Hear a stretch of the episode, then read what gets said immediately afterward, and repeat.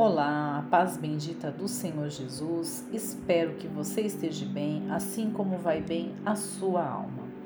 Graças a Deus por mais um dia, por mais este momento, por mais este privilégio de podermos falar sobre as Escrituras, sobre a palavra de Deus, a palavra que é viva, que é eficaz e que ela produza neste dia que ela produza o efeito para o qual ela vai ser dirigida, para o qual ela está sendo falada. E hoje nós vamos falar sobre dando continuidade aos Provérbios de Salomão, capítulo 11. Ele vai dar aqui vários ensinamentos e nós vamos falar, né, eu vou falar versículo por versículo. Então, dando início né, ao Provérbios de Salomão, capítulo 11. O uso de balanças desonestas, né? Então, balança enganosa é a abominação para o Senhor, mas o peso justo é o seu prazer. Então, aqui o sábio Salomão já inicia o seu provérbio no versículo 1, dizendo que o uso de balanças desonestas é detestável para o Senhor, mas ele se alegra com pesos justos, com pesos exatos. É, isso nos remete ao Salmo 101, o versículo 7, que ele fala que o uso de engano, o que usa de engano, não ficará dentro da minha casa, e o que profere mentiras não estará firme perante os meus olhos. Ou seja, o Senhor está dizendo que os olhos dele estão sobre toda a terra e que ele está à procura dos seus fiéis, para que estes fiéis não usem de engano, porque os tais que usam de engano, ele não vai permanecer na congregação dos justos. O Salmo 89 também vai nos dizer no versículo 14 que a base do trono de Deus é justiça e juízo, misericórdia e verdade.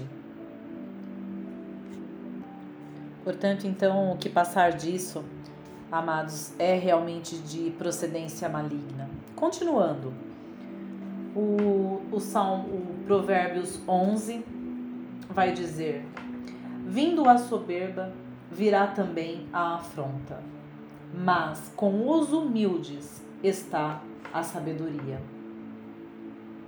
Ou seja, o orgulho né, leva à desgraça mas com o humilde vem a sabedoria. Porque assim como a humildade ela precede a honra, o orgulho também precede a queda. A sinceridade dos sinceros os encaminhará, mas a perversidade dos desleais os destruirá. Ou seja, aquele que anda no caminho reto da sinceridade, né? Isso mesmo guiará ele através do Espírito Santo de Deus. Ele guiará no caminho da integridade. A, des, a desonestidade, ela destrói né, os, de, os, de, os desleais. O versículo 4 diz: não aproveitam as riquezas no dia da ira, mas a justiça livra da morte. Ou seja, as riquezas elas de nada ajudarão no dia do juízo, mas uma vida íntegra, uma vida justa, ela irá livrar da morte. O versículo que os versículos que se seguem, do versículo 5 até o 8, vai dizer também da felicidade dos justos em praticando a justiça, em sendo leal, íntegro. vai dizer que a integridade dirige os passos do justo, mas o peso do pecado cai sobre os perversos. Que a justiça dos justos os livra, a ambição, a ambição dos desleais os apanha numa armadilha. Quando o perverso morre, sua esperança morre com ela, pois confiou na sua própria força. O Salmo 20 vai dizer isso: uns confiam em carros, outros em cavalos, mas nós faremos menção do nome do nosso Deus. Porque a nossa confiança, ela deve estar posta somente em Deus, não na força do nosso braço, mas somente em Deus. O versículo 8 vai dizer: O justo é salvo da angústia, mas o perverso a recebe em lugar dele. Os versículos que se seguem, do 9 até o 13, vai dizer mais verdades, boas verdades. O hipócrita, com suas palavras, destrói seus amigos, porque ele levanta falso testemunho, ele calunia, né? mas o conhecimento livra os justos. Ou seja, alguém pode até difamar o seu nome, difamar a sua conduta, mas aquele que o conhece, primeiramente Deus, mas aqueles que estão caminhando com você, junto com você, os seus irmãos em Cristo, os seus amigos, os seus familiares, parte deles, eles conhecem a sua conduta. Eles sabem da sua moralidade sabem que você pratica a justiça, que você tenta ser uma pessoa íntegro, leal. Então, todo esse conhecimento livra os justos, por mais que alguém tente difamar. Versículo 10: A cidade inteira comemora o sucesso dos justos. Todos gritam de alegria quando morrem os perversos. Olha a diferença, né? Há uma há um, uma comparação aqui entre o justo e o ímpio, né? Veja que quando uma pessoa ela ela é honesta, ela tenta praticar né, boas condutas né, diante de Deus primeiramente e diante dos homens, porque nós estamos rodeados, amados, de uma grande nuvem de testemunhas. Nós somos, nós que somos cristãos, que servimos ao Deus Criador, nós estamos sendo observados a todo instante, né? Primeiramente, a Bíblia fala que Satanás, o diabo, ele está ao nosso derredor. Então, ou seja, ele está nos observando também. Nós estamos rodeados de uma grande nuvem de testemunha que também estamos sendo observados. Então, a cidade inteira, o versículo 10 vai dizer: a cidade inteira comemora o sucesso dos justos, se alegra com ele. Todos gritam de alegria, porém, olha a diferença: todos gritam de alegria quando morrem os perversos. Porque a cidade, uma cidade, uma nação, ela prospera pelos benefícios que os justos trazem, mas as palavras dos perversos a destroem. A palavra vai dizer que feliz é a nação cujo Deus é o Senhor, e quando um justo ele governa, o povo se alegra. Ao contrário disso, o povo geme. Então, é nosso dever orar pelas autoridades constituídas, orar pela nossa nação, orar pela nossa cidade, orar pelo nosso bairro e orar para que Deus levante mais servos dele nessa grande seara. Para que ele levante os seus justos na face da terra para governar, para que haja paz. O versículo 12 vai, ele vai prosseguindo aqui. Salomão ele vai prosseguindo, né? É, dando, nos ensinando, nos ensinando através dos seus provérbios. É falta de bom senso desprezar o seu próximo. A pessoa sensata permanece calada. Aqui são no mesmo versículo ele dá dois ensinamentos, né, que ele fala que a falta de bom senso é falta de bom senso, ou seja, nós temos que obedecer o segundo mandamento. O primeiro mandamento é amarás o Senhor teu Deus de todo o teu coração, com toda a tua alma e com todo o teu entendimento. Semelhantemente a, a este mandamento, nós devemos amar o nosso próximo. E se nós amamos o nosso próximo, nós não podemos desprezá-lo, porque o Senhor, Deus na palavra dele fala que ele não faz acepção entre pessoas. E aqui diz: a pessoa sensata permanece calada, porque há tempo para todas as coisas, há tempo para todo propósito, e há tempo de falar, mas há tempo de se calar também. Em Provérbios 17, 27 vai falar que até o tolo, quando se cala, se torna sábio. Então, há momentos para todas as coisas. O fofoqueiro espalha segredos, mas a pessoa confiável sabe guardar confidências. Como é bom você ter um amigo ao qual você pode contar.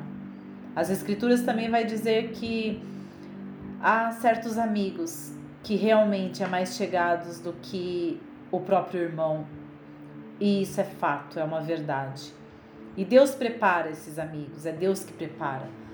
Porque eu tenho dito que Deus ele não une pessoas apenas, ele une propósitos. O versículo o versículo 14 vai dizer: Sem uma liderança sábia, a nação cai. Ter muitos conselheiros lhe dá segurança. Então, é, na multidão de muitos conselhos, né, que se estabelece a paz, se estabelece a sabedoria, se estabelece um conhecimento, porque também precisamos ter pessoas que estão ao nosso lado, que andam conosco e que sejam prudentes, bons conselheiros, né, que nós podemos contar naquele momento de, difíceis, de difícil decisão, porque passamos por momentos que é difícil nós tomarmos uma decisão e nós precisamos ter bons conselheiros, ter bons amigos neste momento além do nosso grande amigo, o nosso Senhor Jesus Cristo. Sem uma liderança sábia, então a nação cai, e ter muitos conselheiros lhe dá segurança. Quem aceita ser fiador, né, terá problemas. Quem evita esse compromisso está seguro. Nós devemos ser muito vigilantes nesse momento, é, quando nós vamos entregar o nosso nome, entregar os, os nossos bens para ser fiador de uma outra pessoa, ainda que seja irmão em Cristo, porque aqui este versículo está dizendo né, que quem aceita ser fiador terá problemas. Em outro em outra versão vai dizer que de certo sofrerá severamente aquele que ficar por fiador, mas o que aborrece a fiança estará seguro. Né? Então, é, que sejamos vigilantes e prudentes neste momento. A mulher bondosa, ela ganha respeito. Tudo que os homens cruéis obtêm é riqueza. Veja que é, é um mesmo versículo, mas ele, ele faz um comparativo entre uma mulher bondosa que vai ganhar o respeito do que aquele homem que é rico, só que ele é cruel. Então, o que adianta a riqueza dele, sendo que ele não ganhou o respeito porque ele é cruel? Quem faz o bem beneficia a si mesmo. Quem pratica o mal só se prejudica porque um abismo vai chamando o outro e nós temos que colocar em prática a palavra de Deus que fala que tudo aquilo que é amável, tudo aquilo que é puro, tudo aquilo que é honesto, tudo aquilo que é íntegro, nisso nós devemos pensar e isso nós devemos praticar. A riqueza do perverso dura apenas um momento mas a recompensa do justo é duradoura. Ou seja, Por mais que um homem seja rico, possua grandes bens aqui na terra, a palavra do Senhor vai falar que vale o homem ganhar o mundo todo e perder a sua salvação. As riquezas, elas não são garantias, ela não, ela não lhe confere a entrada para os céus. O que confere a entrada para o reino do Senhor é nós confessarmos a Jesus Cristo como único e suficiente Senhor e Salvador e não dividir a glória de Deus com mais nenhum outro Deus. O justo encontra a vida, o perverso encontra a morte. Os perversos de coração são detestáveis para o Senhor, mas ele se alegra com os que andam em integridade. Olha, veja como Salomão ele vai repetir em alguns versículos e insistir de que o Senhor ele os olhos de, aos olhos dele é a abominação, o homem cruel, o homem fraudulento, o homem que engana, o homem que mente. Mas aquele homem que, que é íntegro, que é justo, que é leal, que ama ao seu Deus, que não faz acepção de pessoas, que não faz diferença entre as pessoas. Esse tal homem agrada o coração de Deus. O perverso certamente será castigado, mas os justos serão poupados. A mulher bonita, mas indiscreta, veja, é como anel de ouro em focinho de porco. Ou seja, a mulher imoral, né? Ela, você pode, você pode lhe conferir ali uma joia, né, de ouro, mas as escrituras está dizendo que como joia de ouro em focinho de porco, assim é a mulher que se aparta da razão. Porém os justos têm a expectativa de uma recompensa, enquanto os perversos, os imorais só podem esperar o juízo de Deus. E esse dia chegará, e a palavra do Senhor diz que vem ardendo como fogo o dia do juízo do Senhor. Será dia de trevas, dia de choro, dia de ranger de dentes. O dia do juízo do Senhor. Ninguém escapará. Quem dá com generosidade se torna mais rico.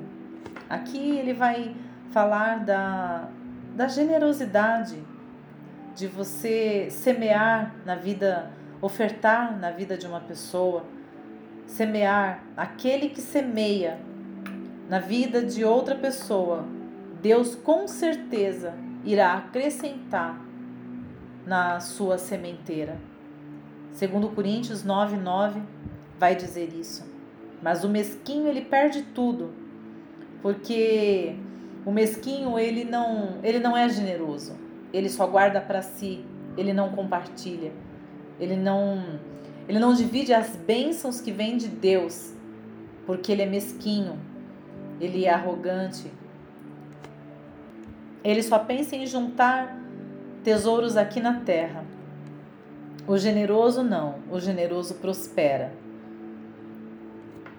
Porque quem dá com alegria, quem ajuda com alegria, com certeza será ajudado também. O versículo 26 vai dizer que o povo amaldiçoa quem esconde os cereais, né? Porque esses tais eles esperam esses cereais subir de valor para depois vender. Eles não fazem como como José fez, José do Egito, que juntou nos seus celeiros, mas por, uma, por um sonho que Faraó teve. Depois ele juntou sete anos, porque haveria sete anos de abundância e sete anos de escassez. E nos sete anos de escassez, aonde José já tinha juntado nos seus celeiros os seus cereais, ele vendeu, mas ele vendeu a preço justo. Diferentemente desse versículo que diz aqui que o povo ele amaldiçoou porque eles estavam escondendo esses cereais para vender depois, esperavam subir de valor para vender por um valor mais alto. Mas abençoado é quem os vende no tempo da necessidade, mas por um preço justo. Aqui no versículo 27 em diante, ele vai dizer da infelicidade, da tragédia que vai acontecer com os pecadores se eles continuarem nessa conduta, nessa conduta má. Quem procura o bem encontra o favor de Deus. Quem procura o mal será encontrado por ele. Porque tudo aquilo que o homem semear, certamente ele irá colher. Quem confia em seu dinheiro cairá, mas o justo florescerá como a verde folhagem. As escrituras também vai nos dizer que havia um homem que ele trabalhou e juntou nos seus celeiros, mas certa certa noite o Senhor perguntou: "Louco, esta noite te pedirão a tua alma. E o que você tem reservado para o Senhor?" Quem causa problemas à família herda o vento, acabam sem nada. Né? O insensato se torna servo do sábio. Então nós devemos tomar muito cuidado com as nossas escolhas para isso não ferir, né? Não, não, para nós não herdarmos, né? Ventos contrários, causando problemas à nossa família. Porque o fruto do justo é árvore de vida. O sábio conquista muitas pessoas. Seu justo recebe o que merece aqui na terra, quanto mais o pecador perverso. Amados, Deus quer que haja em nós uma integridade. Ser achado como como Noé, um homem íntegro, justo, temente a Deus, andava com Deus.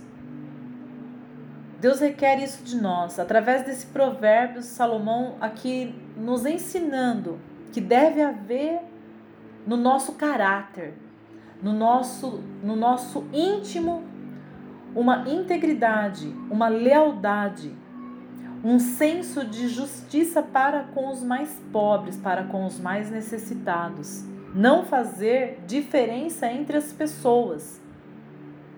E também ele nos ensina que aquele que usa de engano, aquele que é mentiroso, e nós sabemos bem quem é o pai da mentira, é Satanás. Ele é o pai da mentira, ele foi homicida desde o princípio.